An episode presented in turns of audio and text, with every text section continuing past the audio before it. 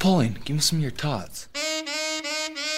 Raven's egg, blood of a hen, a little bit more blood. I ate his liver with some fava beans. A nice Chianti. Combo, pan fry, deep fry, stir fry. Yummy! Hey, everybody, welcome to another episode of The Cooking Show. I am your host, Bob.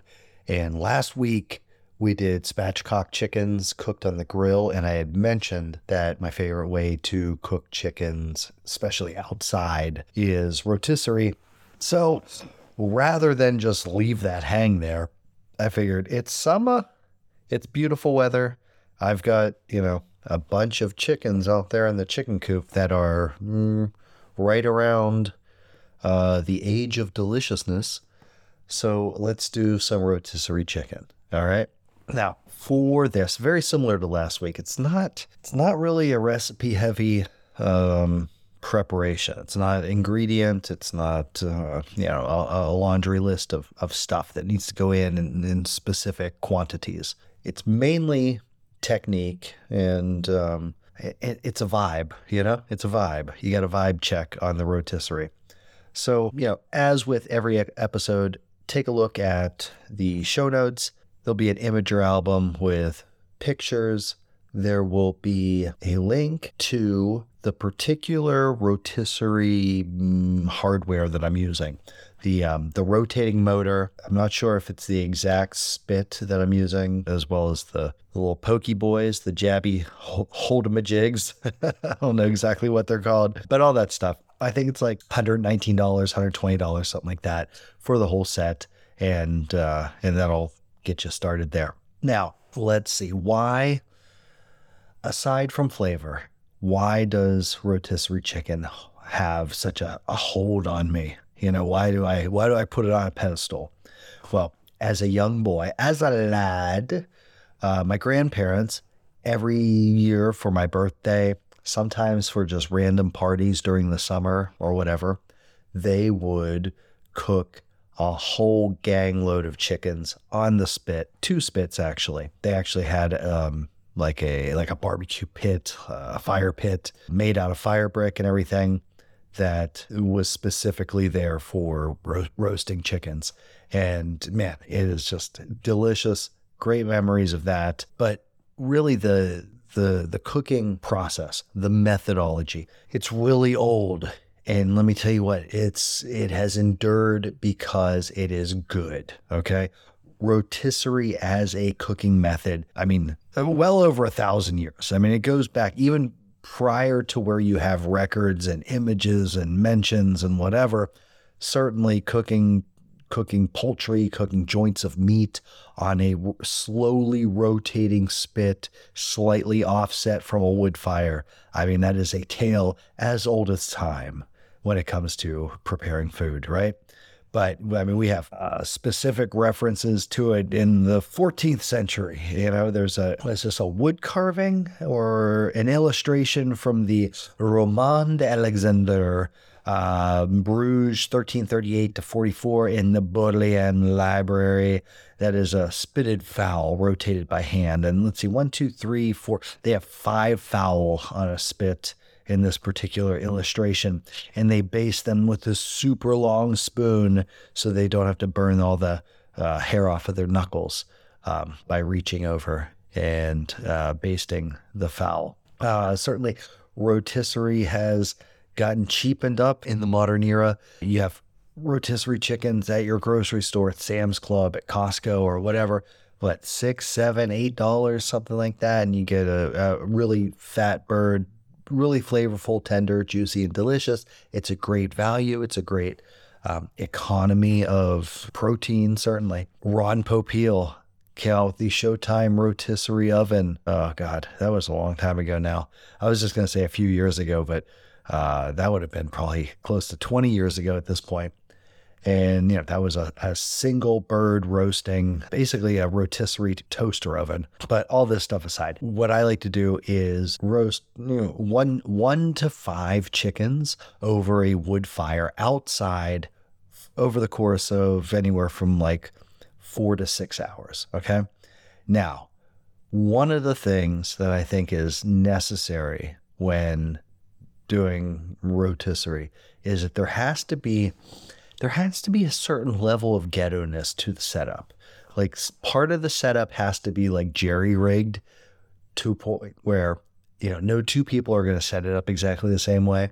Whether it's because you're missing pieces of equipment like myself. Like I, I, I could not find the bracket that the rotisserie motor fits into, and even if I did, um, I don't have. Uh, I don't think it came with a stake to mount it because I think this is actually supposed to be attached to a grill. You know, like a civilized person. I don't do any of that.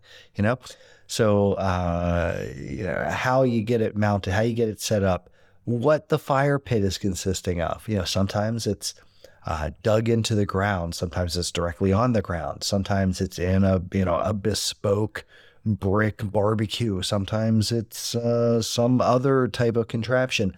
I actually broke down a Weber kettle grill, took the the legs off so that I just had the bowl and then put that on a bed of broken bricks because I used to have a brick barbecue pit type of thing that I would put the spit across and build the fire down in that. Um, but I took that apart to kind of put the greenhouse where it is. So I had all these uh, brick de- pieces of brick debris. So I used that, put it on the ground, put the the Weber kettle on top of that so that I wouldn't burn out the grass in that particular area. And then because I didn't have the bracket for the rotisserie motor, I used a T post, which is, you know, when you live on a farm, you've got T posts for days. I got T posts everywhere. The T post doesn't actually fit exactly in the bracket. So with a hacksaw, we had to trim that up a little bit. And then we put, got it in there, cut pieces of the T post off. He used some, uh, actually, it was electric fence wire to, bind the motor to the post to get another T post uh, for the opposite side. And again, I didn't have the hook anymore that you hang the spit rod on. So I used an S hook from a bungee strap, put through the hole in the T post, and that held everything together. So, anyway, the point is there has to be some element of making do to have a good rotisserie, whether it's the fire, the setup of the, the motor, whatever, all of the above. In some cases, you don't even have a rotisserie motor. A lot of people will use just any type of um, res- reciprocating or circulating revolving electric motor and then they can gear it up or gear it down or use um, uh, belts to get the desired speed. Sometimes you use a wooden pole, a giant wooden dowel as your spit rod. You know, I mean, it's whatever whatever floats your boat. It is limited only to your hmm, infinite resource and sagacity to come up with a way to turn the meat for hours and hours and hours over a fire. In medieval times, the rotisserie would be turned by a turnspit boy. Uh, this be a, a young man whose job was to sit off to the side and turn the spit. Now you think about how rotisserie works. You have you have your meat. A lot of times poultry, sometimes other joints of meat or whole suckling pigs or whatever, and they're turning and they're slightly offset from the fire. Okay. Now this is uh, it's practical uh, at some level because you know if you were doing this in a castle or in a in a manor, you know, 600 years ago, chances are you'd have a big hearth, but you wouldn't really have a way to put the meat directly over the fire. So you would have this setup just in front of the flame and the heat, and it would be turning there and it would catch that heat offset. What that does is it allows for really slow cooking so that because you're turning the meat very slowly, usually between one and three revolutions per minute, uh, the Showtime rotisserie oven, I believe, turns at six revolutions per minute. Uh, my particular rotisserie motor turns at three revolutions per minute. So once every 20 seconds, it'll turn around. If you dial it in the, the right distance from the fire, the fire at the right intensity, and all that kind of stuff, what you're doing is you're very slowly building up heat in the corpus of the meat as it turns. Because when side A is facing the flame and the heat, it's warming up, warming up, warming up for, you know, roughly 15 seconds before it rotates out of the hot zone. But then within 40 seconds, it's coming back into the hot zone. So it isn't going to lose all the heat that it acquired on its first pass. And then over time, that heat builds up to the point that the connective tissue, the tendons, the ligament, the collagen inside of the joints and the skin and all that stuff really start breaking down due to the accumulation of the heat, due to the fact that the juices are constantly falling down and then being turned over. It's like a water wheel where, yes, you will get some of the juices dripping off eventually, but for a long time, they're just going to self baste and roll over and over and over this chicken or duck or goose or turkey or pork or beef or whatever. And that is uh, fantastic. It's going to break down those connective tissues and make it super tender uh, and super flavorful. It's going to be catching smoke through this whole process, wisps of smoke. It's not like going to be in a smokehouse. It's not going to be inundated with smoke. It's going to be very thin smoke. It's like if you put your face right down next to the meat, it would be warm, it would be hot, you wouldn't be able to keep it there for a long time, but you could keep it there for a while. And you would be able to take a couple labored breaths. You wouldn't be just completely overwhelmed with smoke. So that thin, wispy smoke blowing this way and that, hither and yon across your roasting meat, is going to impart an absolutely divine flavor that you're going to love. A great book I have to recommend is The Belly of Paris, which is actually, I believe it's a, a translation um, written in French by Emile uh, Zola. It was uh, Le Ventre de Paris.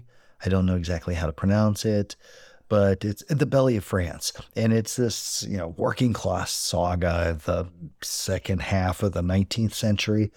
And it takes place in and around Halles, which is the central marketplace in Paris. Um, that was, you know, eventually enclosed in like steel and glass. So it's like this giant atrium indoor market, but has an outdoor feel to it. And coincidentally, the restaurant that Anthony Bourdain worked at in New York when he wrote Kitchen Confidential and kind of like became a famous person was named Les and it was named after this marketplace in France. But anyway, there's a, a great, I mean, uh, in this book, wonderful depictions of food because, you know, the guy goes to live with his, um, his half brother who's a charcutier. And uh, so, you know, you, you, you have descriptions of of sausages and, and cured meats and hamons and all this kind of stuff. And then walking through Halles and through the market, you have descriptions of produce and all the fish and all the cheese and all this stuff that's for sale. And at one point, I believe there is a uh, a person vending poultry and is being cooked on the rotisserie. And it's like a multi-layered level, multi-leveled rotisserie where close down to the ground are um, chickens and pheasant and quail and squab, you know, dove or whatever. And then above that, you have ducks. And then above that, you have geese. And the goose fat drips down onto the ducks, and the duck fat and the do- goose fat drip down onto the smaller birds, like the less fatted, non waterfowl, non migratory birds on the bottom. And it just sounds like such a conundrum. Like when you have that much wood fired poultry of such amazing quality, of, you know, duck and goose and chicken and pheasant and all this other stuff. How how do you sample all of those without without filling up on the first thing?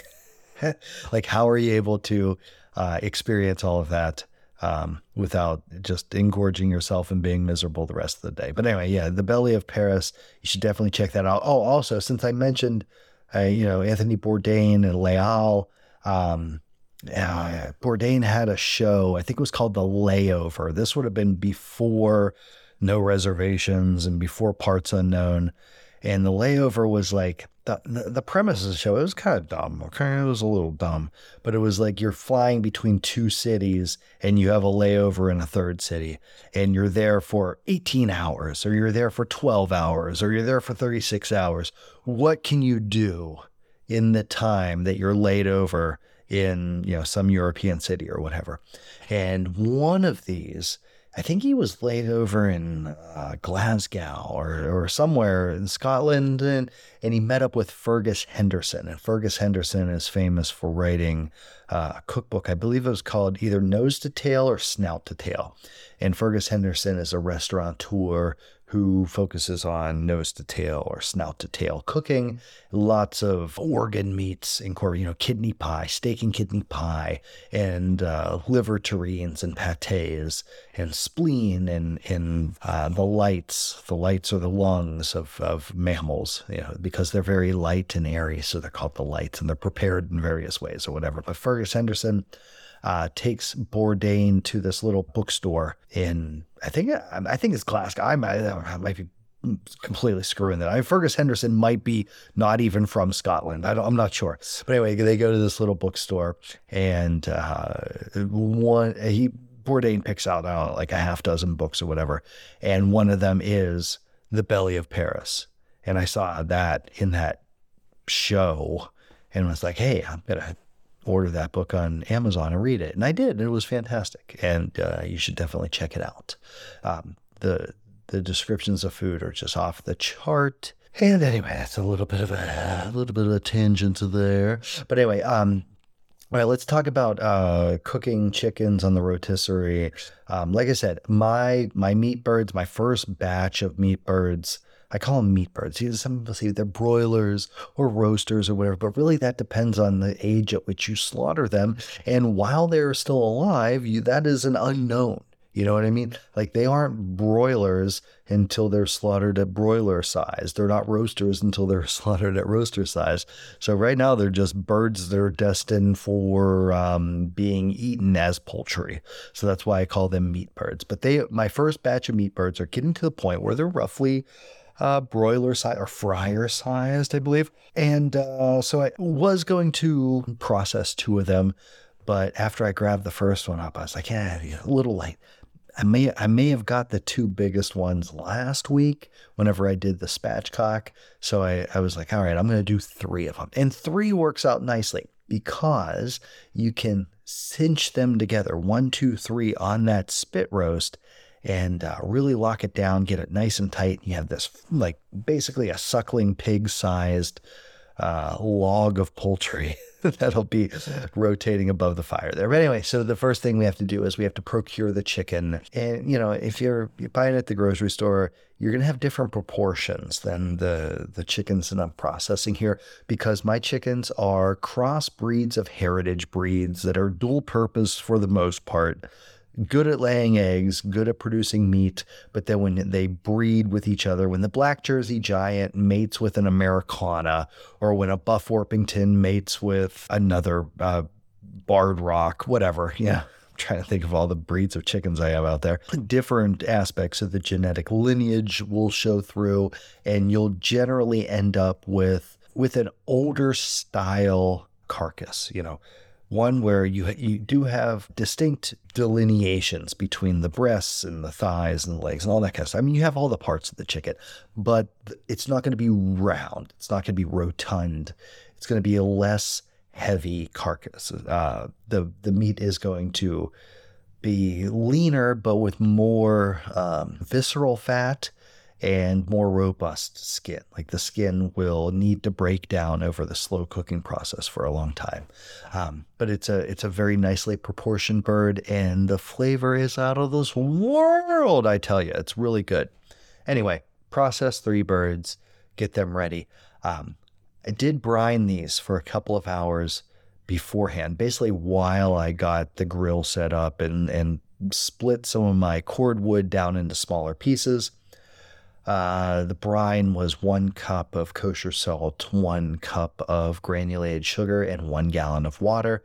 Mix that up. Oh, I also threw some fresh thyme sprigs in there. Now, listen, was the thyme necessary? Not at all. Probably couldn't taste it at all at the end of the cooking process because, after all, these birds are being cooked over a wood fire. They're being smoked. They're being basted with a very flavorful baste. And then at the end, they're being um, uh, broken down and cut up on um, a board sauce, which we talked about last week, which are fresh herbs um, placed under the hot poultry when it comes off of the spit, so that they'll wilt and take on some of the juices from the from the chicken. And then I sort of hydrate that with some olive oil and the juice of a lemon and chop it up nice and fine, and then spread that over the finished meat. So having a few sprigs of fresh thyme in the brine, you know, the morning of is uh, pretty much only there for the gram. It's just there to make the picture look more interesting. But anyway, I threw them in the brine and put them in the fridge and then uh, worked on getting the fire going. Now, wood selection. Is it super important to be really picky about the species of wood that you use? Do you want to use uh, exclusively hickory or apple wood or mesquite? Nah, I say no. I'm, I mean, uh, in the case of like mesquite, all right, because that's going to impart a very distinct flavor. But otherwise, otherwise, I don't find that it's super important. That said, that said, I do like the smell of hickory smoke. So while I'm not picky about like what I start the fire with and what the first half of the cooking is, uh, is done on, I did make sure that the the latter half when I was adding wood to the fire, it was exclusively hickory. Now, it could if you gave me two chickens, one cooked over oak, or give me three chickens, one cooked over oak, one cooked over maple, and one cooked over hickory, would I be able to tell you which one's which? I don't think so. I might be able to tell you that they're different, be like, hey, you know, it's something slightly different from this one to this one and this one to that one but I certainly couldn't tell you which one was cooked over what type of, of wood. That said, if you have your choice, if you have wood available, I mean, I have, at this point, I have about mm, eight cords of, of wood out there, everything from poplar to oak to maple to hickory to beech. So, uh, you know, I had my choice and I was like, well, you know what? If I have hickory here, why not use it? You know what I mean? So I did. Uh, so that's that. Now, let's talk about the baste the baste. Following in last week's footsteps, I started off with pickle juice and I had some homemade butter. And This is cultured butter, so it has a little, I don't want to say funk, but it does have like a parmesan sort of a, top note to it. So a nice knob of that homemade cultured butter in the pickle juice. And then we got, oh, okay, I guess I should talk about the dry rub first. Equal parts salt, black pepper, paprika easy breezy, super simple, beautiful cover girl. Uh, probably a quarter cup of each of those would be more than enough. I used a half cup of each. Ugh, I used a half cup of each, so I had a significant amount left over. Some of that I added to the brine, or not the brine, to the base. So I had pickle juice, a knob of butter, heated that up on the stove inside. And then once you take it outside, it's like 80 degrees out there, it's sitting in the sun. That butter is going to stay melted and, and incorporated with the pickle juice or whatever. Uh, I put, you know, uh, a couple of tablespoons of my dry rub into the baste, gave it a nice red color, a little extra saltiness, a little bit of pepper, whatever. And then with a barbecue brush, I didn't, I did not brush this on during the cooking process, but I did drizzle it on. And I also didn't uh, start doing that until well into the second hour. The reason for that, reason for that is we want some smoke adherence to the skin. We want some penetration and, you know, during the early part of the cooking when the fat isn't rendering out of the the poultry as readily, it's sort of it starts off sort of dry. That's a good opportunity for smoke particles to adhere to the skin of the chicken when you're smoking things like ham, uh, bacon, other things, a lot of times once you'll take it out of the brine and you'll let it sit in the refrigerator uncovered overnight. This will give the surface a sort of a tacky, sticky, uh, kind of rubbery sort of texture. It's called a pellicle.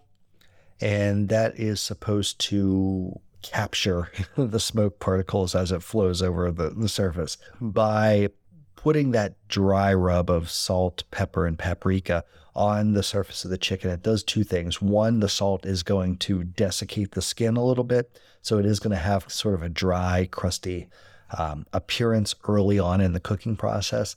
Also, it's basically just going to dry it out and it's going to make it sticky. And the, the particles of the rub, the, the individual ground pepper particles, the, the salt crystals, the paprika, they are three dimensional. And if you look at them, if you look at the surface of the chickens where they're all rubbed up and on the spit under a microscope, it's going to look like ridges and valleys and, and craters and boulders and all this kind of stuff.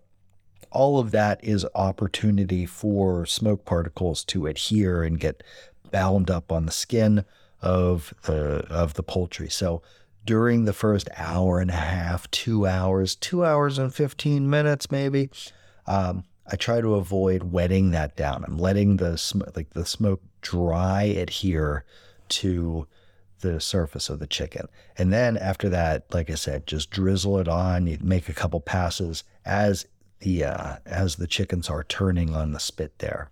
And you can use as much or as little. I find that it hydrates and cools down the skin while it's cooking. So if you if you notice it's starting to bubble a little bit and you're like, ah, it's a little it's a little early in the cooking process for it to be spitting and bubbling, but all you have to do is wait for the the wood to burn down um, and uh, the heat to sort of back off a little bit. So by giving it a drizzle of the baste, you can slow down that cooking process pretty effectively. But then, oh yeah, also whenever you put the chickens on the spit and you wedge them down in there and you get them nice and tight and bound up between the little Pokemon bobs. I can't remember. I don't know what they're called. It's not that I can't remember. I don't think I've ever known if there is a name for the four or two spro- mm, four or two pronged spike thing that you you wedge down against the chicken and skewer it and hold it together nice and tight. If there's a word for that, I don't think I've ever heard that word, so I can't say that I've forgotten it. I've just never known it. Anyway, once you get those on there, you get it all nice and tight. You definitely want to truss your birds up or tie them up however you can. I like to sort of interlock them so that the the legs of the next bird in the sequence kind of get held down by the wings of the first bird in the sequence.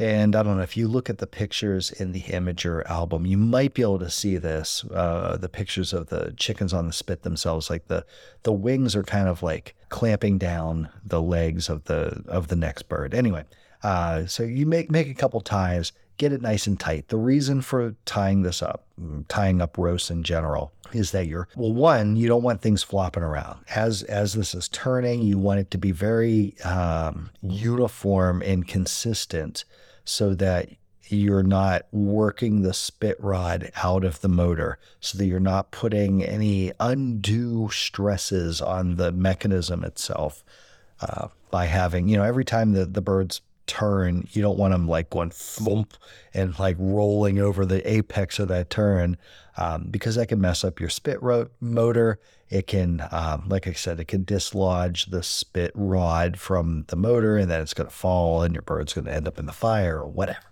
So you want it nice and tight and consistent. Also, you're normalizing the density of the protein. Um, this is why we tie roasts up so that uh, the little floppy, thin bits that are hanging off, like the wings and the legs, uh, those would cook very quickly and they would overcook and they would burn. So by tying them up, cinching them up tight, they are going to wick heat out of their little thin bits and into the thicker bits. And that is going to uh, result in more even, consistent cooking. And it's really good. Plus, it's part of the ceremony of finishing the dish, of like taking it off the spit, setting it on on the table. In this case, setting it on the cutting board that has the board sauce on it, and then coming in with either a knife or a pair of scissors and snipping all of the the pieces of twine that are binding up the birds, and then pulling them off and unthreading them from the wingtips and everything else. It's just, uh, you know, it's all pomp and circumstance, and you got to do it. All right. So once we take this off, and we, you know, you, you stab it with your thermometer, and you can stab it down in down in the thigh joint, in the middle of the breast. You can basically just try to get it at different places to make sure that you've you've cooked it all the way through. And um, you know, poultry is quote unquote done at 165 degrees. But if you're doing this real slow over a long period of time and you really want it to get super tender and, and broken down and delicious, um, I shoot for mm, between 195 and 200 degrees, at least at three different points. You know, like if I stab it down through the back, it's probably going to be over 200 because it's thin and there's lots of bone there. Um, whereas down in the thigh, it might be like 198, and then in the breast, it might be 195 or 196 or something like that. But anyway, that's a good temperature to shoot for. And then it gives you a lot of carryover. So when you pull it off, you can set it on the board with your board sauce. Now, for our board sauce, I think I used uh, garlic chive, oregano, dill, a little bit of fennel, and I did do thyme leaves. And I did pluck the thyme leaves off the stems so that I would have woody thyme stems in my board sauce. And it was super delicious. And then, like I said, um, I added a little olive oil and the juice of a lemon and chopped it up nice and fine. But you'll remove the spit from the rotisserie motor and bring it over and set it over the uh, the cutting board and the board sauce. Um, you can remove the spiky majig that can slide off the end of the, the, the spit there, snip the twine strands, and then very carefully and very gingerly, it's like pulling a sword from a sheath, but re- remove the, the spit rod from the chickens and then let them rest a little bit and then transfer them to a serving platter or break them down into their constituent pieces. And in doing so, release, releasing a lot of juice onto the fresh herbs, which you can then chop up very super duper fine and, uh, and garnish your chicken with that. Just remembered that with regard to rotisserie in the Middle Ages, there was actually a breed of dog called turnspit dogs. And in wood carvings and prints, they look very similar to dachshunds, but from what I understand, the, the actual breed of turnspit dog is uh, lost to time. Like they are, it is an extinct breed of dog. Um, but they were little dogs that would run on a wheel, not not unlike or a wheel or like a um, a treadmill type of thing, and that would uh, turn the mechanism to rotate the uh, the meats on the rotisserie. And uh, you know, sometimes you had a little dog that did it. Sometimes you had a boy that did it. Uh, and now we have um, now we have electric motors and intermediate intermediate uh, between that, kind of like a technological stepping stone, were what would you call them like turbines that were installed in the chimneys that the hot air moving up the chimney would turn the turbines and then you could gear that down through a sequence of pulleys and gears and whatever to um, to turn the spit. And that seems it seems ingenious and also like something that probably would not work more often than it did work you know what i mean but anyway, uh, so yeah, uh, we got we've got the dry rub. Talked about that. Salt, pepper, paprika. We talked about the baste pickle juice and butter and a little bit of the dry rub mixed into it. Um, wood selection. I'm a fan of hickory and oak, um, but it's really not that big of a deal, I don't think. And then, of course, the poultry selection. You can use uh, chicken. You can use capon, you can use turkey or duck or any of these things. I would, mm, unless you were using multiple motors and uh, spits, I would avoid mixing species just because you're going to have different cooking times and different uh, heat penetration, different, you, you would end up with different textures. Like it would be better to do two capons on a spit than it would be to do a capon and a duck. Because if you're doing both of those, I'm going to say one of them or both are not going to be cooked optimally, trying to control for the, the the vast difference in size and shape and density and all that kind of stuff. So, but if you had if you had two spits going, you know, put a capon on one, put a duck on the other, put the duck over the capon so that the duck fat would drip down onto the capon. It's uh yeah, I'm not going to say that it's infinite possibilities because the possibilities certainly are finite, but they are extensive. anyway, uh, check out the pictures. Uh, if you want to order yourself a rotisserie, do so from Amazon or whatever. I'm sure you can probably go to like your sporting goods stores like Cabela's or um, maybe even Dick's Sporting Goods. Who knows? Maybe Tractor Supply or Rural King. I don't know. I've never bought one of these things at a store before. I just know that you can get them on Amazon. Um, so check that out. And thanks for listening. Next week, we'll get back in and do like something that is a specific recipe with ingredients and all that kind of stuff. But I was, I, I was kind of having a nostalgic kind of two weeks cooking poultry over wood fires. So thanks for bearing with me. Talk to you guys next week.